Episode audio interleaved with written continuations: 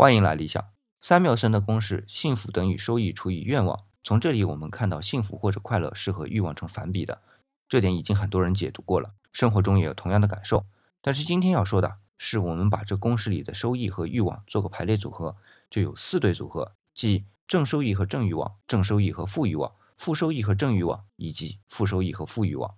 再来看这些组合的结果啊，其中只有正收益、正欲望和负收益、负欲望才能获得正值的幸福。而收益和欲望只要不匹配，幸福就会是负值。首先看负收益和负欲望是指什么？负收益可以理解为支出，而负欲望呢，则可以理解为愿意奉献。所以，当我们希望获得而获得，或者愿意奉献而付出，幸福感就产生了。那如果是相反，幸福就会是负值，也就是痛苦。所以从这点上看，似乎幸福可以换一个词来描述，那就是满足。